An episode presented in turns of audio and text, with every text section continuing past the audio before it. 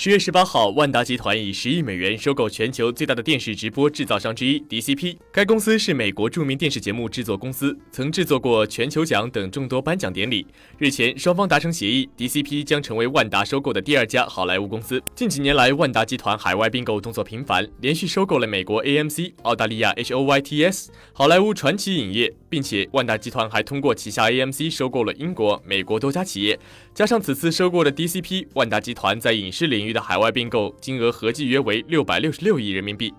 从万达集团的海外布局来看，其收购企业包括制片厂、电影院线和电影营销公司，涵盖电影产品链各个环节。其中，在院线方面，万达集团已完成北美、欧洲和中国三大电影市场的布局，且都占有领先地位，成为具有绝对优势的全球最大院线运营商。在电影制片方面，万达集团已经完成传奇影业和 DCG 的收购，通过收购将海外技术和电影生产能力带入中国。